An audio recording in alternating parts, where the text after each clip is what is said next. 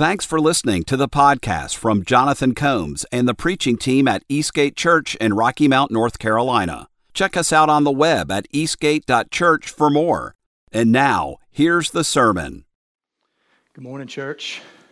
Good to see all of you this morning. So thankful you're here with me. So thankful. This is Compassion Sunday. We are doing a compassion table. It's been a it's been a long time. Actually, our, our campus has never done any work with Compassion International. It used to be something we did a lot at our Wilson campus. But if you are interested or are curious and you have no idea what this is about, visit the table on your way out today, uh, right there behind us. So um, it's, it's a way to help uh, needy children around the world. So just get, get more information. We'd love for you to partner with us in that. We're continuing this morning uh, in the book of Judges, and I'm really excited about this sermon. I hope my excitement also translates well to you this morning because I enjoyed studying it this week. It's a trying passage, but at the same time, I felt like it was so needed for me personally. So I hope it encourages you and challenges you. The title of the sermon might go ahead and make you go, hmm, I don't know if I want to hear all of this, but uh, the title is Misunderstandings About God. What ways we misunderstand Him and what ways that we perhaps have let either the culture around us, maybe Hollywood, something other than Christ and the Bible has given us some misconceptions about who God really is to us. And uh, this has been the nature of humankind throughout history. So don't, don't feel particularly guilty. Just understand this it's the human condition for us to let our environment begin to, to give us misconceptions about our great God and who He really is. And this is what we're going to see in the story, Judges chapter 10 through a little bit of chapter 12. So the question is this do you really, do you really know God? And maybe that's what our devotional life is all about. That's really more than anything what it, it what it means to devote and be a disciple of, of Christ Jesus is to cons- consistently be growing and knowing God better every day. And we're never going to reach the end of his depths because he is beyond. He is beyond our understanding. But there are many ways in which we have misconceptions of him because maybe we've let something else be our primary book or perspective. So I wonder this what's your view of God? How do you see him? Is he, is he up in heaven with a gray beard wearing a black judge's robe? Maybe he's got the white wig and a gavel ready to judge you. Maybe that's the God that you have an impression of. He's just been a judging God most of your life. He seems to have uh, been against you even at times. Maybe that's the impression you have of God, this great judge that is out to get you. Maybe it's the whole opposite of that. You treat him like some kind of spiritual Santa Claus, if you will, waiting patiently for your wish list. And, oh, good, I've got Jonathan's wish list this morning. Let me see, let me get right on that. And some of you may, when you've treated him like that for long enough, go, I feel like he never gets my wishes. He just never, and, and you wonder what's going on there. Maybe you see him as some kind of like hippie guru up there with a all you need is love sign and God's all about love. And there's some truth to that, but it's missing some components. Maybe for some of you, Bruce Almighty comes to your mind and you think of Morgan Freeman. I don't know. He's got a great voice. I think the voice of God's even better. As we continue through Judges, we're going to see that the people of God, the people of Israel, are declining in their knowledge of Him. They're beginning to treat God like the foreign gods, the pagan gods around them. They don't really know how to interact with God anymore because they're losing their way. They see Him as the pagans see their gods. And let's not judge them too harshly because we are in such danger of this. And that's, I hope, not just a warning this morning, but a challenge and encouragement to you. As we get into Judges chapter 10, the Israelites are back in this downward cycle of sin and rebellion that we see again and again in Judges and they're becoming less and less special because they're forgetting their God.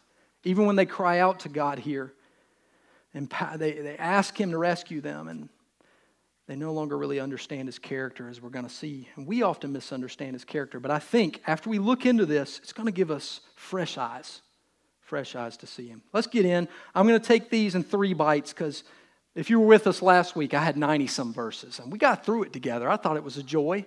Uh, hope, hopefully, uh, well, if you didn't, well, you know what? You're back for some reason. I don't know why you came back, but here you are. Well, that's good news. That's good. Well, we have, it's crazy. Normally, when I have 60 verses to read, I'm like, that's a lot. But after just doing 90, I'm like, whatever.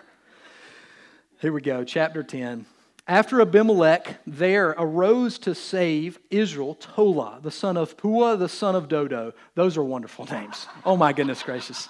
I couldn't help but joke this way that Tola is the son of Pu, the son of Dudu. But anyway, take that, let that stick in your brain for a little while. Here's the good news though Abimelech, you were with us last week. Abimelech was terrible. He ruined the nation. And now, after that, there arose this man named Tola, a man of Issachar. He lived at Shamir in the hill country of Ephraim, and he judged Israel 23 years. Then he died and was buried at Shamir. It seems that God gave some grace to Israel during his 23 years. Not much else is said. After him, there arose Jair the Gileadite, who judged Israel another 22 years. This is fascinating. He had 30 sons who rode 30 donkeys, and they had 30 cities. Wow, very consistent. It was called Havoth Jair to this day, which are in the land of Gilead. And Jair died and was buried in Kamon. So, what we have there to start this, this, this chapter is 45 years of peace, it would seem. God gave some relief. But then the people do what? They do what they do. they do what people do today. The people of Israel, again, did what was evil in the sight of the Lord, and they served the Baals and the Ashtaroth and the gods of Syria, the gods of Sidon, the gods of Moab, the gods of the Ammonites, and the gods of the Philistines, and they forsook the Lord and did not serve him. This is the first time that the Bible has mentioned everything they begin to make idols of. It's, there's a point to this because it would seem every one of these gods that they began to serve are the very peoples that began to oppress them. It's interesting. This is a side note, not one of my points, but you'll find that the very idols you fall prey to end up being the very things that oppress you. And that seems to be the case here. So now what's going on? Verse 7 The anger of the Lord was kindled against Israel, and he sold them into the hand of the Philistines and into the hand of the Ammonites. And they crushed and oppressed the people of Israel that year for 18 years. 18 years. They oppressed all the people of Israel who were beyond the Jordan in the land of the Amorites, which is in Gilead. And the Ammonites crossed the Jordan to fight also against Judah and against Benjamin and against the house of Ephraim, so that Israel was severely distressed. Listen to this.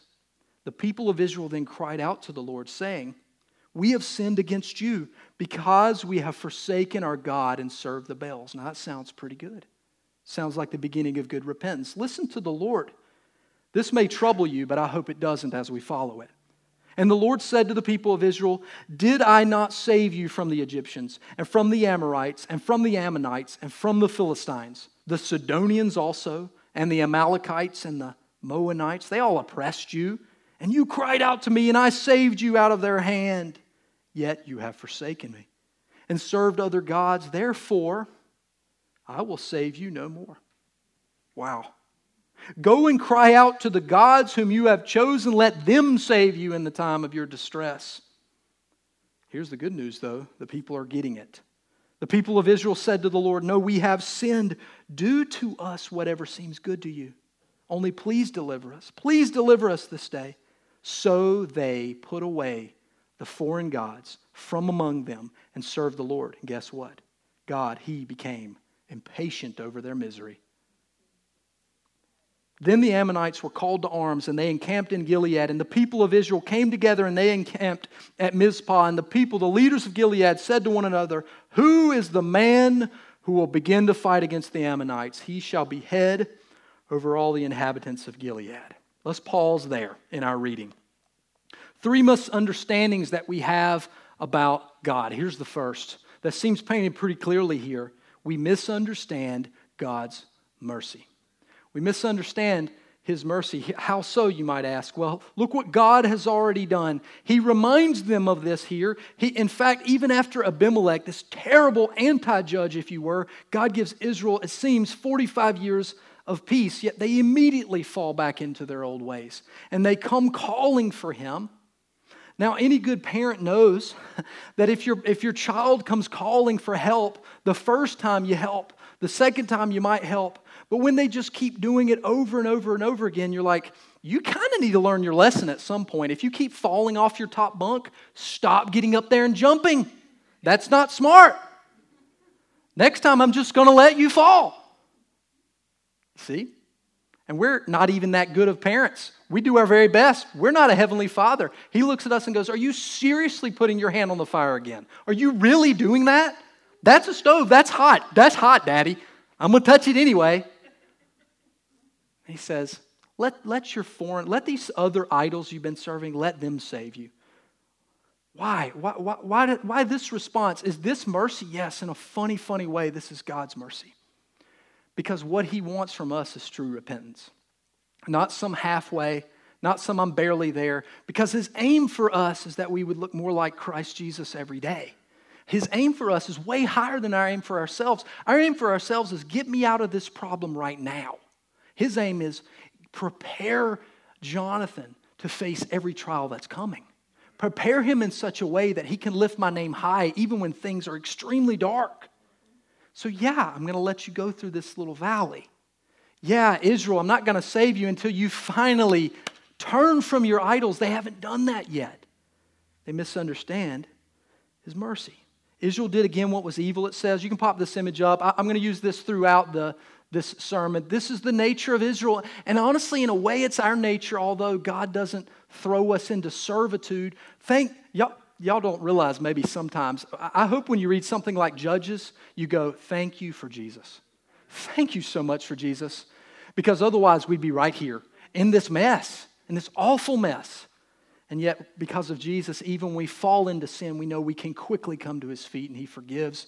We know that he will quickly restore us. Salvation is at hand. Thank you, Lord, for Jesus, the great judge, the one we're expecting through this. But this is what the people of Israel have done. They've angered him again. And so, what does God do? This might challenge your worldview a little bit. It says in verse 7 that the Lord sold them in, He sold them to the Philistines and to the Ammonites. Oh, God, please don't allow these things to happen. No, no, no, no. This isn't that God allowed it, God made it happen. God's teaching lessons. God's on the, he's working on the heart. He's not so very uh, concerned with their uh, comfort. He seems very concerned that they would get their acts together. So for a long time, they're in oppression. Now it's sad, but it's a sad truth. Sometimes we have to be brought low before we'll ever look up. And maybe that's something, it would be so great if we could learn it in the, in the little hard things rather than having to go to the really, really deep hard things before we look up. Before we get so far down in the abyss that all we see is a tiny speck of a light at the end of that hole. But some of us are pretty hard headed. I'm one of those. You know, I've heard a lot of uh, lessons from other people. A lot of, you know, guess what I learned? Guess what God taught me through this situation? For whatever reason, I want to get right in that muck with you first. I just want to make sure, oh, yeah, yeah, you weren't lying. I just did it too. Yeah, that was terrible. I don't know why I decided I needed to do that too, but I, I needed to do that. You don't have to live that way. But maybe it's because we misunderstand God's mercy sometimes. We've sinned, they say in verse 10 and then in verse 15. Guess what they finally get right? Verse 16. This is kind of a concerning thought as we, as we wrestle with our personal life, and that is why, why does it seem at times God is not responding to me? Why does it seem that I can't see God working? Why, why, why do I not see Him moving? I'm still in the midst of this trial and I don't see a way out. I'm praying about it daily. Perhaps, and I'm not saying this is your situation, but perhaps there's sin in the camp.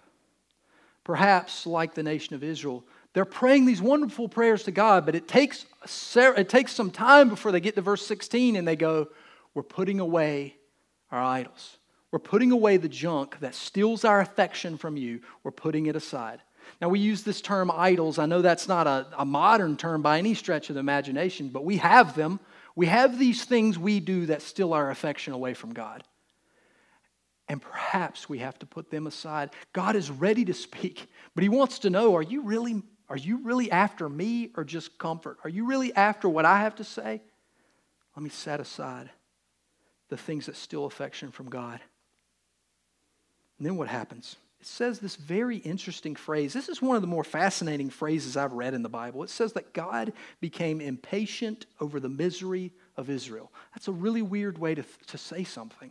It's that, it's this idea of God has really meant what he said. I'm not going to save you this time. But then as the people began to come to a place of true repentance, he's no longer wanting to allow their misery anymore. He's ready to move forward.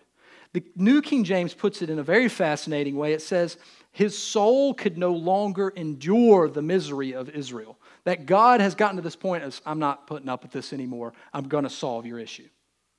I'm going to solve the problem. God, in His mercy, often uses sorrow to lead us to repentance. This is where we misunderstand where God is at work. If you think as be, uh, being a Christian means I'm going to constantly be in a place of health, I'm going to be wealthy, my family's going to be perfect, He promises none of those things. He promises He will be with you, He promises His Spirit will go before you. He promises, in fact, Jesus makes some very confident promises that what I've experienced, you will likely experience persecution and some pain. But the good news is this we have Christ. We have the Holy Spirit of God. Those who walk without walk not only in the pains we walk in, but without hope. We will at least walk with hope, and we have a purpose that is unique. And so the promises here, the way we misunderstand God is that, sure, He will absolutely lead you into a valley. And I, and, and, I know there's a lot of churches, maybe even in this town, that would say, you know, if you, if you are really having enough faith, if you are really walking with Christ, you are going to continue to climb mountains and prosper. But that's not the God I see in the Bible. The God of the Bible seems to lead people sometimes into valleys so that they will really get their lives in order, so that they will really look up because let's just be honest, we all have a hint of pride. Some of us, a big dose of pride. And we got to go, whoa, whoa, I'm way down here, God. And I don't know how to get out. Help me. 2 Corinthians 7 says, For the kind of sorrow God wants us to experience leads us away from sin and it leads it results in salvation. There's no regret in that kind of sorrow, but worldly sorrow, which lacks repentance, results in spiritual death. That means God allows us to experience sorrow sometimes, but for the purpose of salvation, not condemnation. Proverbs, it says of this that, that God leads us to repentance to show his mercy. Look at Proverbs 28. People who conceal their sins will not prosper, but if they confess and turn from them, they will receive mercy. Sometimes the only way God can get us to look up is to let us hit rock bottom. If you're anything like me, you let things get really awful before you look for help. For, for help. I've got a, a, really consistent track record of if I touch anything on a car, it's going to get worse. It's going to get a lot worse. If I just I shouldn't even open the hood. All right, I, I don't know what's going on under there. If I start touching stuff, I'm going to need a savior. I mean, legitimate. I'm going to need help. It, it, when it comes to, to doctors too i'm the same way. Like if, if stuff starts breaking on this i'm going to wait until it's at the point where i can't move. Yeah i probably should i probably should go to the doctor. Like i don't know I've, I've heard that's kind of a male tendency but it's definitely mine. Unless something is falling off ah i don't want to go over there. They just they're not going to help me you know. I like to let things go way too long and that's the story here is that the people have let for 18 years. Why didn't they cry out in year one? What took them so long? 18 years of oppression before they go, hey, God, it's kind of bad down here. 18 years. But before I judge them, let me look at my own self in the mirror and go, wow, I really let things slide for a long time. That I start to go, God, where are you? Uh, God, I can't hear your voice anymore. When I pray, where are you? And i am experiencing seasons like this at times. And then if I'll just spend some time with Him for a little while, all of a sudden He starts to reveal, it starts to bring to light wait a minute, I'm doing some stuff that's offensive to you. And you're having difficulty speaking through that. There's so much stuff in between us that's dark and not and you can't seem to shine light through it because I won't look at it and go, wait a minute, that doesn't need to be there. This isn't who I am. That's what he's teaching the people of Israel. Why did it take you 18 years? Good grief. Well, I wonder, church, some of you have lived here a little longer than 18 years on this earth, and you're not experiencing God. You're not experiencing his voice, you're not experiencing that God is an active vessel in your life, I wonder. I wonder what's going on there. How long will you let that slide before you start getting on your face every day saying, God, I really want to hear from you? I really want to know that you're at work in my life. I'm not, I'm not okay anymore just going through the motions. If you're not in it, i am not going to do it. That's what we just sang. If you say jump, I'm jumping. If you're in it, I'm going. But if not, I'm not going that direction. But you have to know where he's at. 18 years, that's far too long. Get on your face and ask for his mercy. He uses sorrow, he uses suffering sometimes to lead us to repentance. On the other side, sometimes we forget his love and his compassion for us. We misunderstand his mercy because we picture him like a judge who never shows love, who never shows mercy. That's not who he is. He is, in fact, ready to pour that out on you, but perhaps there's something in between. Let's read Judges chapter 11. This is, um, this is a really hard chapter. I'm not going to lie to you. This is a dark place that one of the leaders of Israel finds himself. Israel chapter 11, verse 1. Now Jephthah the Gileadite was a mighty warrior. Okay, cool. And he was the son of a prostitute. Wait a minute. Those two things don't go great together, but there you go. Gilead was the father of Jephthah, and Gilead, Gilead's wife also bore him sons. And when his wife's sons grew up, they drove Jephthah out and said to him, You shall not have an inheritance in our father's house, for you are the son of another woman. Okay, so these are his half brothers, born of their true mother, Gilead's wife. However, poor Jephthah was born of a mistake Gilead made. So they've driven him out. Verse 3 then Jephthah fled from his brothers and lived in the land of Tob, which is up in Syria. It's away from the promised land. And the worthless fellows, he, he, he collected worthless fellows, and they went out with him. Verse 4 After a time, the Ammonites made war against Israel. And when the Ammonites made war against Israel, the elders of Gilead went to bring Jephthah from the land of Tob. They said to Jephthah, Come and be our leader, that we may fight against the Ammonites. But Jephthah said to the leaders, the elders of Gilead, Did you not hate me and drive me out of my father's house? Why have you come to me now when you are in distress? And the elders of Gilead, they said to Jephthah, That is why we have turned to you now, that you may go with us and fight against the Ammonites and be our head over all the inhabitants of Gilead. Jephthah said to the elders, If you bring me home again, to fight against the Ammonites, and the Lord gives them over to me, I will be your head, your leader. And the elders of Gilead said to Jephthah, The Lord will be witness between us if we do not do as you say. So Jephthah went with the elders of Gilead, and the people made him lead or head and leader over them. And Jephthah spoke all his words before the Lord at Mizpah. So here's what's happened. This son of a prostitute has now gone off into another foreign land, gathered together him a gang of worthless fellows. But there's no one else in Gilead to lead the people. They know, oh, that dude could fight. Remember him? He could fight. Let's go get him. Let's go get this gang mafia boss and bring him back to town. Good idea. Good idea. And he's like, well, if I come back, I'm in charge. Okay, we're down with that. All right, here we go. Verse 12. Now, Jephthah starts pretty good here. He sends messengers to the king of the Ammonites and he says this What do you have against me? That you have come to me to fight against my land. And the king of the Ammonites answered the messengers of Jephthah Because Israel, on coming up from Egypt, took away my land, from the Arnon to the Jabbok to the Jordan. Now, there, therefore, restore it peaceably Jephthah again sent messengers to the king of the Ammonites, and he said to him, Thus says Jephthah Israel did not take away the land of Moab or the land of the Ammonites.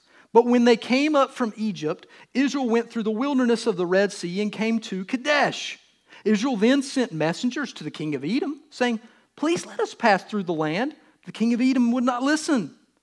And they sent also to the king of Moab, and he would not consent, so Israel remained at Kadesh.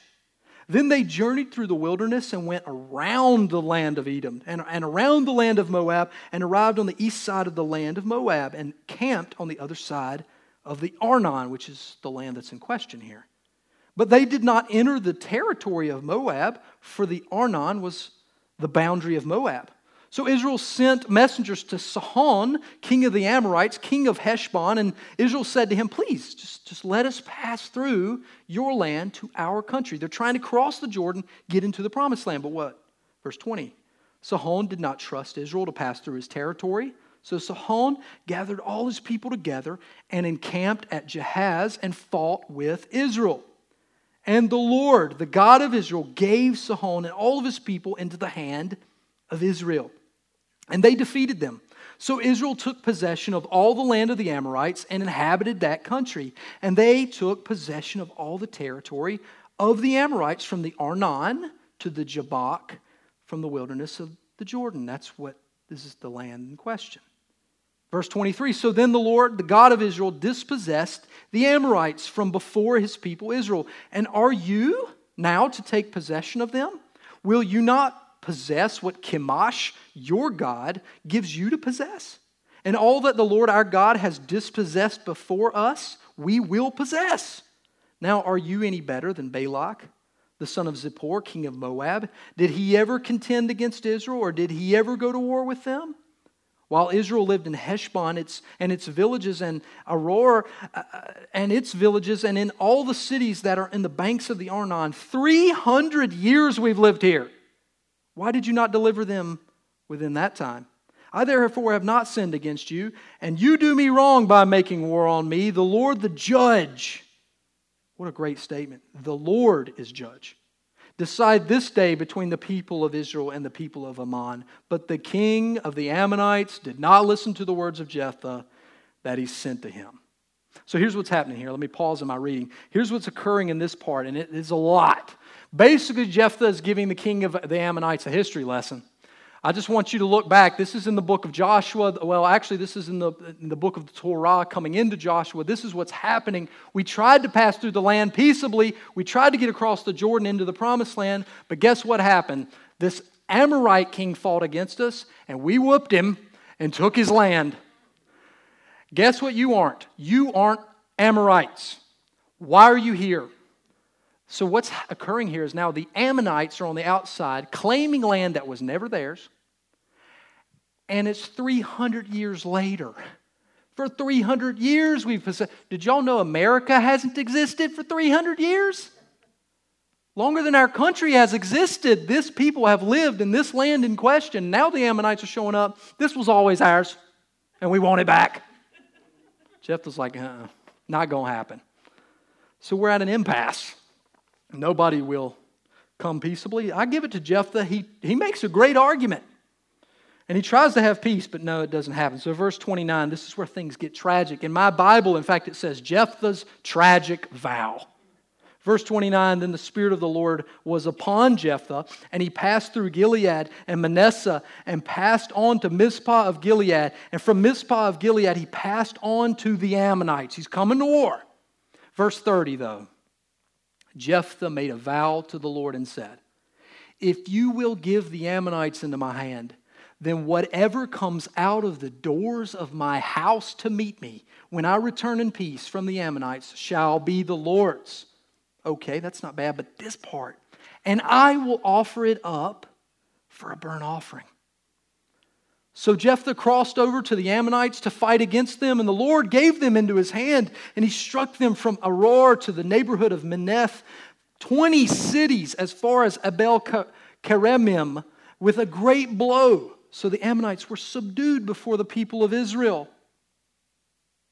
Then Jephthah came to the home, to his home at Mizpah, and behold, his daughter came out to meet him with tambourines and with dancing. She was his only child. Besides her, he had neither son nor daughter. And as soon as he saw her, he tore his clothes and said, Alas, my daughter, you have brought me very low. You have become the cause of great trouble to me, for I have opened my mouth to the Lord, and I cannot take back my vow. This is a brave little girl she says to her father, My father, you have opened your mouth to the Lord. Do to me according to what has gone out of your mouth. Now that the Lord has avenged you on your enemies, the Ammonites. So she said to her father, Let this thing be done for me. Leave me alone for two months, that I may go up and down on the mountains. This is so weird. Oh, that I may go up and down on the mountains and weep for my virginity, I and my companions. So he said, Go. Then he sent her away for two months, and she departed, her and her companions, and she wept for her virginity on the mountains. And at the end of the two months, she returned to her father, who did with her according to his vow that he had made. She had never known a man, and it became a custom in Israel that the daughters of Israel went year after year to lament the daughter of Jephthah the Gileadite four days in the year. This is horrible, this last piece. And here's why because the people, and sometimes we, misunderstand God's grace. Misunderstand God's grace. Now, I'm not going to spend nearly as much time on the first half of this chapter because I think it's the last half that was the narrator's intent here to really help us zoom in on. Here's what Jephthah does. He's some crime boss, he's some mafia leader. They bring him back in. He is an incredible warrior, and he's got him a little band of misfits, and they are pretty good. They're, they're good at war. And, and he, he, tries to be strategic. He tries to get the Ammonites to give it uh, without bloodshed. They won't do it. So we're going to war. And now what does he do? He does the thing that sometimes we do and we shouldn't, and that is to make deals with God. This isn't the God we serve. I just want y'all to understand this. We don't make those kind of vows. And in fact, Jesus argues for this. I may have this in my notes. Let's see. Well, I'll just paraphrase it. I don't have it in my notes, but he says, Let your yes be yes and your no be no. Just do what you say you're going to do. You don't need to make these kinds of vows. Now, we make one vow that's really important to our husbands and to our wives, right? Before God, but this is a covenant. God makes those kinds of things. He covenants with Abraham, He covenants with us through Jesus, and we covenant with one another in marriage. But we don't make these kind of deals. God, if you'll do this, I'll do this. That's not God. It's not how he works. And it's, first of all, I'm amazed that God even blesses Jephthah here.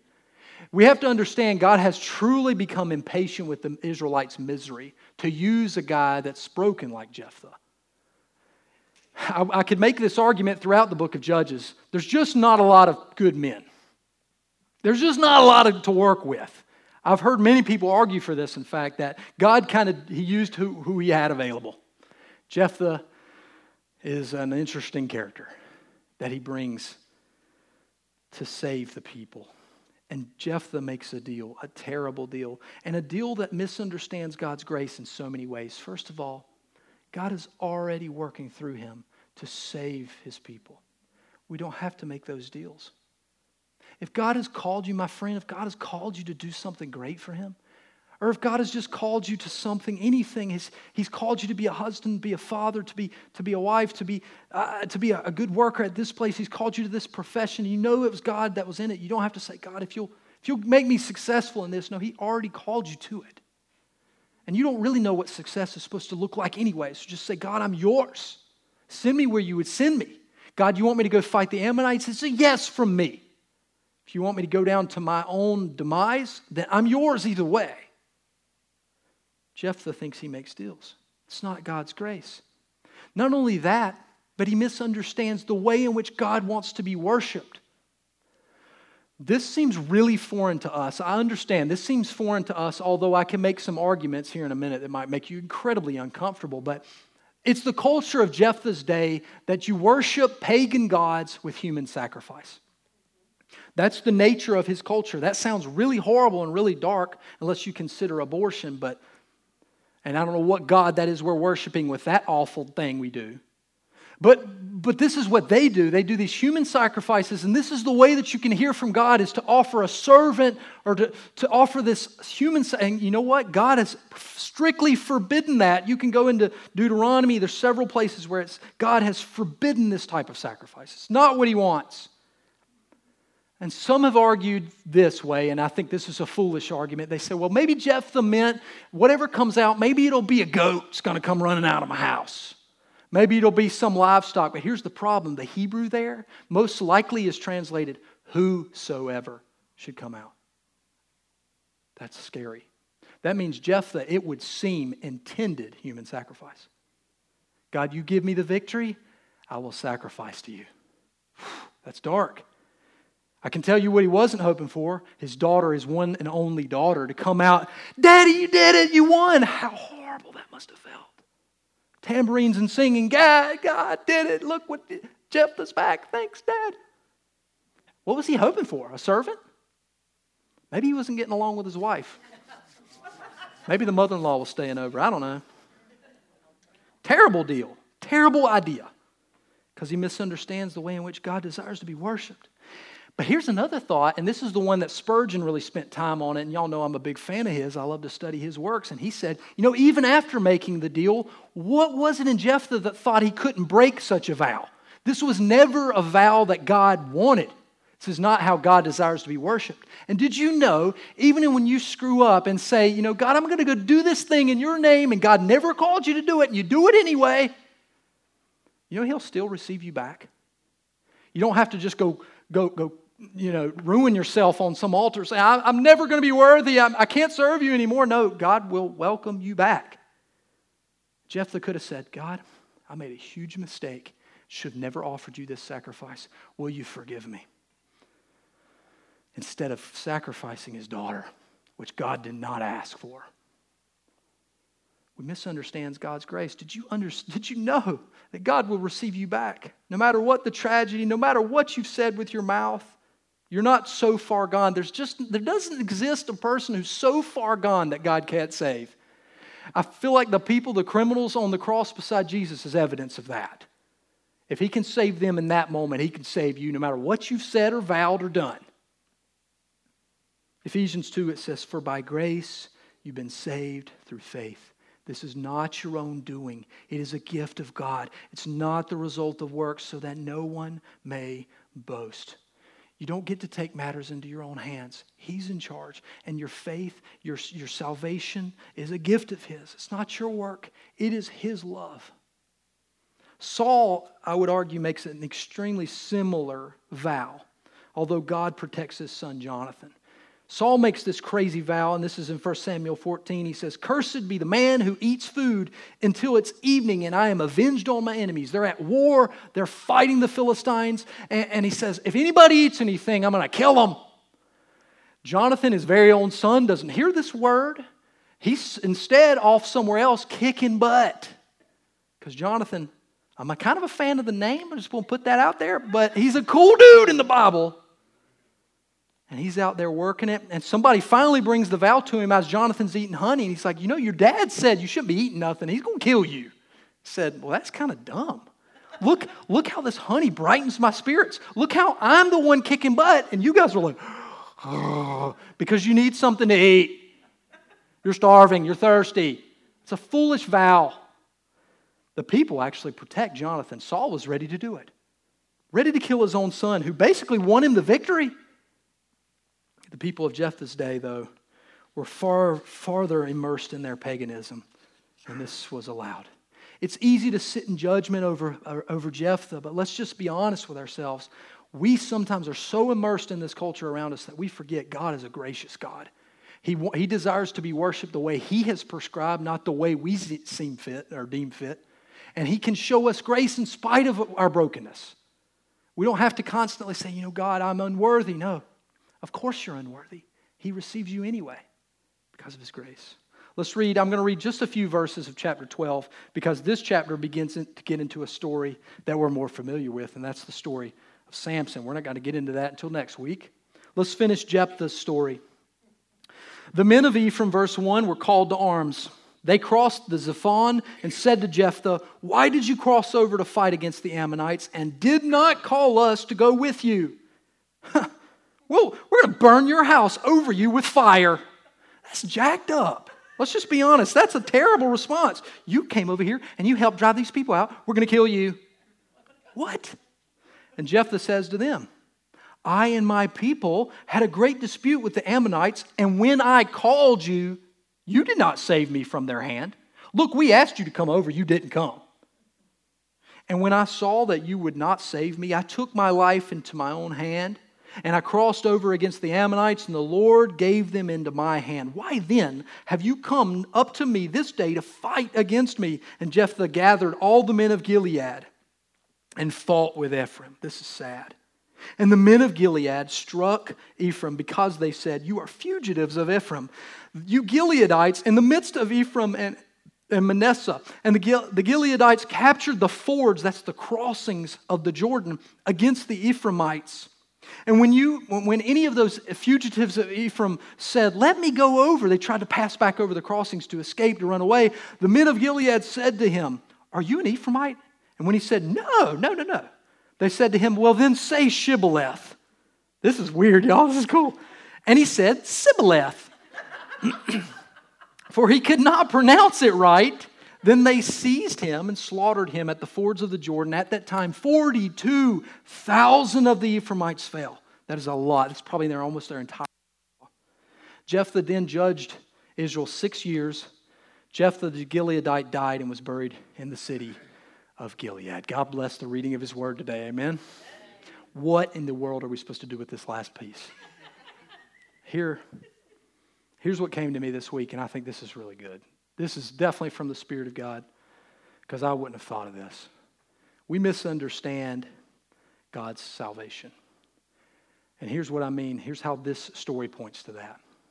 Ephraim is beginning to have a trouble. If you remember from last week, they came to Gideon as well, saying, Hey, why didn't you invite us to do more with you? Because they want glory for themselves. They want to take pride that Ephraim, we're the strongest tribe. We no longer care about unity among peoples. We want people to know Ephraim's the one you don't mess with self glory. And you know what they're so mad about? That Jephthah, the son of a prostitute, the son of a Gileadite, is the one who rescued them. They do not want that. What do people reject? Sure, people want salvation. They want it. They want rescue. They want to be saved. They just don't like this Jesus. That's, I think, the moral of this little nugget of story is what, how are we like Ephraim? Well, sometimes we're like them when we get mad that God saves us in the way He deems fit and He sees as right, and we're like, but I wanted it to go a different way than that. I wanted to, to be involved. I wanted to get some of the glory. I wanted to know at the end of the day, you know what? I pulled myself up by my bootstraps, and I, that's not the sa- salvation of God at all. Salvation of God is you could never, ever fix this. Ever. But I did. And I sent a rescuer. You might not like Jephthah. You might not like this Jesus because what it implies is that you couldn't do it. Ephraim has a problem with that. And then some fascinating things happen in this text. What in the world is this shibboleth sibboleth thing? I had so much fun thinking about that this week. The word there should be pronounced in Hebrew shibboleth. What's happened? Well, we already know 300 or so years have passed. They've been in the promised land for a long time now. Let's just consider for a fact that there's, there's some of you northerners who have come down here, and we welcome you, we love you, but let's just be honest, you don't know how to say y'all right. So we say, you could be crossing the fords of our Jordan and be like, y'all say y'all. And you'd be like, you guys, or you all, or no, kill him. Hey, or you don't know what barbecue is, okay? You, you misunderstand barbecue, or you think a toboggan is something you ride. You wear that on your head. You wear that on your head. So 42,000 Yankees go down. That's, I mean, that's what, that's what we're dealing with here. They cross the Jordan. They don't say the same words anymore. This isn't strange. Not really. I mean, it seems funny in the text, but we, we really get this. We speak different down here in the South. So God allows this wild thing to happen. This is a little piece of judgment on the nation of Ephraim who has been growing in their pride and their self glorification. They no longer want to see God's rescue anywhere else. We're fine if God will rescue us from Ephraim, but if it comes from any other source, we're not comfortable with that. Isaiah prophesied this very thing about Jesus. We see, in fact, that Jephthah is kind of a, a an archetype. Uh, he's certainly an imperfect and a broken one. But Isaiah 53 says, He was despised, He was rejected, a man of sorrows, acquainted with deepest grief. We turned our backs on Him and looked the other way. He was despised, and we did not care. This is the way that people react to their Savior, who has already done it. That's, so, that's what's so cool about this story. Jephthah has already won. Then Ephraim shows up and says, you know, you, you called us earlier and we, we didn't get the message, okay?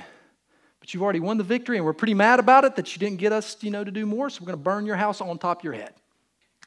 Wow. This is the way that people react to Christ. This is the way sometimes we react to the way in which God saves us. Not necessarily Jesus, but the way in which He rescues us from certain situations. We think, I just don't like the way you did that, God. We misunderstand His salvation. Acts chapter 4, it says, Only Jesus has the power to save. His name is the only one in all the world that can save anyone. Look, it's not that people don't want to be saved, it's just they want some credit. We simply love self helps. we love thinking that we can DIY our life. We love thinking that maybe there's something we can do. But God has fully done it. And if He's fully done it, then He's completely sovereign, then He's completely in command. And this is what people reject. Christian, this morning, I would urge you to think about something on this. Yes, you haven't rejected the Savior Jesus, but I wonder if you reject his means of work in your life sometimes. That there's some situation maybe you're going through right now, or maybe you have gone through and you're angry with God about it, or, or, frustrated that he hasn't moved in the way you've, you've desired him to move. You, you'll, you'll say something, and I'm guilty of this. I'm not judging you. This is who we are. This is the condition that we find ourselves, is that we would say, God, I want you to save me from this situation, but please save me my way. Please. And the problem with that is if we could save our, if we could save our way, we would have done it already. If my way actually worked, I wouldn't have needed the Savior at all. So he ends up saving me a way that hurt some. But then, I, if I can have godly perspective, I'll look back and go, there was no other way you were going to get me out of that mindset. There was no other way you were going to rescue me from that broken mindset, that, that way of life that was so foreign to you.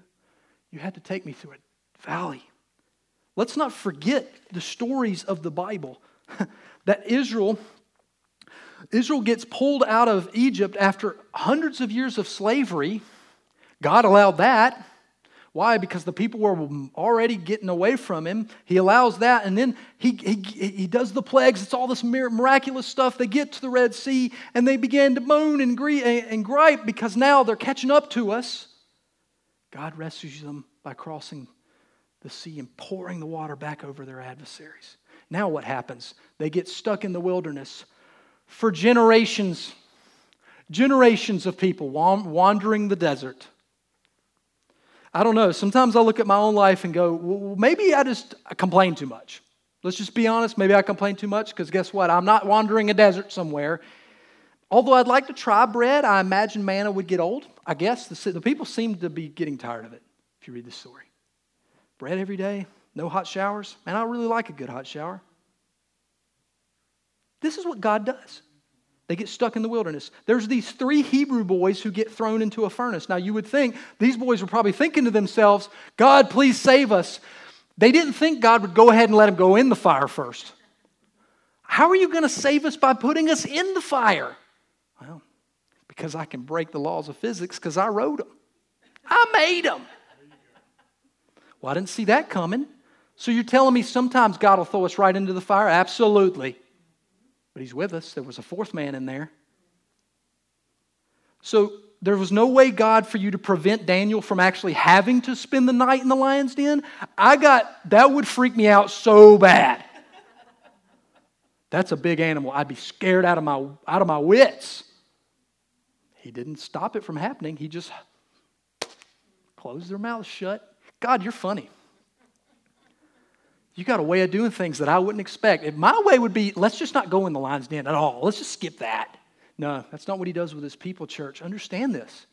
He loves you, and he wants to do something amazing in you and through you, and sometimes it's going to be scary and hard. The apostles, Paul, they get thrown in prison again and again and again. They get in such trouble, and God doesn't prevent that stuff. Why? Because he saves us his way. And then he gets so much more glory. And we become more like Jesus. And that was the part that we weren't asking for, but he gave it anyway. He saves us and changes us at the same time. Receive that today. Whatever you're going through, God, what are, where are you moving in this? Help me to not resist where you're leading me through a valley so that I might understand and get the lesson you're trying to teach so that tomorrow I look more like Jesus than I do today. I'm no longer going to fight the fact that I'm going through this trouble. Perhaps this trouble is from you. God, show me, give me insight as I go through it. These stories and judges, they're hard to hear, but they give us this like unvarnished view of the sinfulness of humanity. They reveal something about us, and that is we misunderstand God sometimes, but we don't have to. And the person of Jesus makes it so clear His mercy, His grace, His salvation. He is yours. And there's no reason to run. Let's pray now together, church. Heavenly Father, we ask now that you would show us, that you would show us something so mighty. Your work's already in our life. This is something we often miss. We have to admit that. We simply miss where you're already at work. And it causes us to look at our troubles. It causes us to look at the places where we're suffering most, the arguments we've had with people, the, the bad health we're suffering, the, the, the bad decisions we've made in the past that we can't seem to move forward from. All of these things make us start to go, well, I, I don't see a way out. I, I don't know what this brokenness is for. And God, I just pray today in your people, in this church, you would reveal to individuals, reveal to them right now, God, where you're at work in spite of their brokenness, in spite of their poor health, in spite of their anxiety, in spite of the thing that's got them so stuck right now, that God, you're working actually right in the middle of that. And your mercy is already beginning to pour out. Your grace has already poured out. Your salvation has already been given. And even in this trying circumstance, you're working a way forward a way to salvation. And we may not understand it, we may not even like it, but God, help us to, with every passing moment and every passing day, to see where you're working so that we can get behind what you're doing and no longer resist your grace and your mercy and your means to salvation.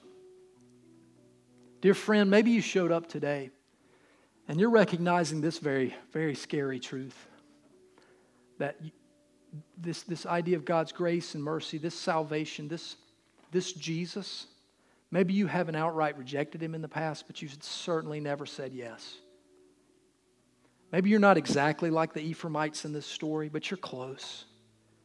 Maybe for a season of your life, you've just not liked the idea that God had to save you.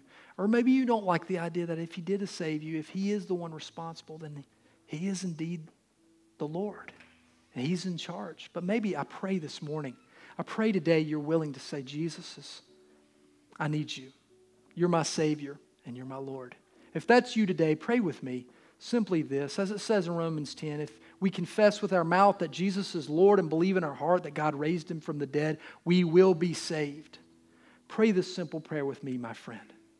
Jesus, I recognize that I need a Savior.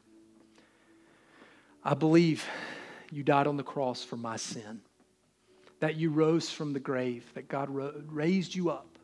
I believe those things today, and I no longer reject you as my Savior. I receive you as my Savior and Lord today, and I'm asking now would you reveal to me your mercy? Show me your grace at work, your salvation at work in my life. Help me to begin to see it. And I pray that over all of your people, Lord Jesus. Help us to have eyes to see, ears to hear. God, where you're already on the move in our life, help us to receive you, our, your grace, your mercy, even in our valleys, especially on our mountaintops, that we won't forget you, but we'll draw closer. We love you. We pray all of these things in Jesus' name. Amen.